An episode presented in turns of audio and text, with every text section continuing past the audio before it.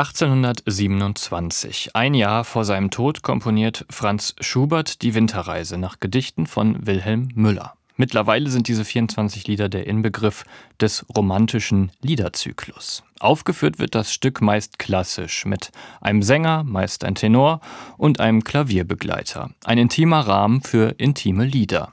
Es gibt viele Motive in diesen Liedern, Eindrücke, Stimmungen, aber eine durchgehende Geschichte, die gibt's auf den ersten Blick nicht unbedingt. Wie also kann man die Winterreise szenisch inszenieren und warum sollte man das überhaupt tun? In Ulm feiert am 1. November eine szenische Deutung des Liederzyklus Premiere in der Regie von Kobi van Rensburg. Ich kann mit van Rensburg jetzt hier im SWR2 Musikgespräch ein bisschen Licht ins Winterdunkel bringen und wir besprechen, was die Zuschauer auf seiner Winterreise erwartet. Hallo, schön, dass Sie Zeit haben. Dankeschön, schön dabei zu sein. Sie sind ja ausgebildeter Tenor, habe ich gelesen. Haben Sie die Winterreise auch mal selbst gesungen eigentlich? Ja, ich habe die Vorrecht gehabt, mich mehrmals in meiner Künstlerkarriere mit die Winterreise zu befassen und freue mich jetzt besonders, das aus der Perspektive von einem Regisseur machen zu können. Was fasziniert Sie persönlich an der Winterreise? Also einerseits musikalisch vielleicht, aber auch darüber hinaus? Das ist ohne Zweifel eine absolute Magnum Opus.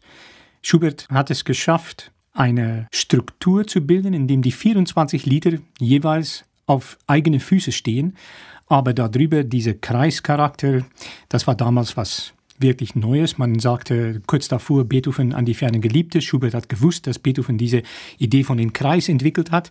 Aber mit der Winterreise geht es tatsächlich auf eine neue Ebene. Und das ist ein sehr vielschichtiges Werk. Eine durchgehende Narrative gibt es aber wirklich nicht. Mhm. Und die Herausforderung, einen szenischen Abend daraus zu machen, ist dann auch verbunden mit der Frage, wie sieht man äh, diese Suche nach einer Narrative? Ist es notwendig? Ist es nicht notwendig? Ich habe mich entschieden, dass eine durchgehende Narrative nicht notwendig ist. Okay, also Sie haben jetzt keine Story erfunden, die Sie dem Ganzen überstülpen, sondern die nehmen die Lieder und die Motive, die es gibt, und Sie haben was von einem Kreis erzählt. Spielt das irgendwie eine Rolle in der Inszenierung dann? Auf jeden Fall. Ich muss es so erklären, zu sagen, dass wenn wir Antworten geben würde in jede von die Lieder, ist es meine Meinung, dass man dadurch das eindimensional mhm. machen würde. Und die große Wert liegt auch darin, dass Müller und Schubert für uns Bruchteile anbieten als eine mögliche Indiz, aber so viel offen lässt, dass jedes Lied eigentlich wie eine kleine Enigma wirken. Und das war meine Absicht, szenisch das so umzusetzen, dass die Subtext die wir dann anbieten, das Publikum dazu animieren sollte, ihre eigene Fantasie Flügel zu geben.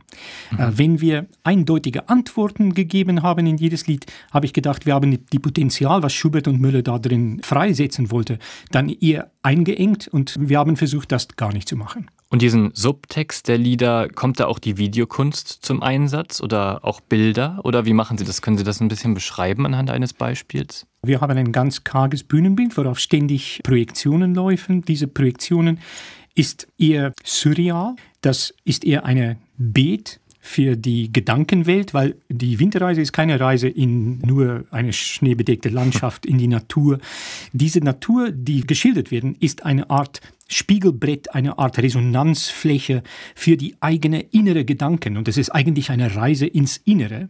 Und deswegen kommt surreale Bilder, die uns dazu ermutigen würde, auch mal in sich selber hineinzuschauen, zugute. Und äh, ich habe das eingesetzt mit der Hilfe von moderner 3D-Animationssoftware und auch künstlicher Intelligenz. Okay. Und wenn ich in Ulm dann auf die Seite, also auf die Website der Winterreise gehe, dann lese ich da nur etwas von einem Sänger. Es gibt keinen Pianisten auf der Bühne, oder? Konzentriert sich nee, alles es gibt, auf es gibt einen Pianisten, es gibt sogar ah. zwei Pianisten, die sich durch die Vorstellungen abwechseln ah. würde. Der äh, Nikolai Petersen wird die Premiere spielen. Er ist auch der Studienleiter vom Theater Ulm. Mhm. Und die musikalische Anbietung liegt eigentlich dann in seiner Hände zusammen mit dem Sänger Martin Gebler. Er ist ein Bass Mhm. Und für die Winterreise gibt es mehrere Tonarten, die man verwenden könnte. Und die Tonarten, die, die wir natürlich gewählt haben, ist für Martin äh, dann besonders gut geeignet. Mhm. Es ist vielleicht nicht so oft, dass ein Bass die, diese mhm. Kreis singen, so wie ein Tenor, aber das ist durchgängig möglich und ich glaube, dass viele von den Liedern dadurch eine besondere Resonanz bekommen. Liederabend klingt, wenn man jetzt vielleicht auch an ein bisschen an eine jüngere Zielgruppe denkt, eher wie eine Hürde, nicht besonders sexy vielleicht. Aber in der Winterreise sind ja, wie gesagt, total spannende Motive für jeden Menschen, auch für die Innerlichkeit, für junge Menschen auf der Suche. Glauben Sie, dass so eine Inszenierung eines Liederabends eine Chance sein kann, Schubert-Lieder einem jungen Publikum näher zu bringen? Absolut. Ich liebe Lieder und als ein klassisch trainierter Sänger ist ein Liederabend natürlich das, wohin man strebt, weil in einem Liederabend hat man kein Orchester oder kein Bühnenbild normalerweise, wohinten man sich ein bisschen verstecken könnte, sondern hm. man steht absolut auf die Präsentationsteller. Sehr intim, ja.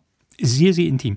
Aber ich glaube, dass Liedkunst an sich oft elitär wahrgenommen wird, weil wir leider oft eine anachronistische Aufführungspraxis mit Liederabenden betreiben. Das muss ich besser erklären. Was ich meine mit anachronistisch ist, wenn irgendjemand in einem Frack an einem Klavier steht, kaum die Augen blinzeln und da wird auch nicht applaudiert und man ist absolut stur und streng, ist das eine viktorianische Konzertpraxis.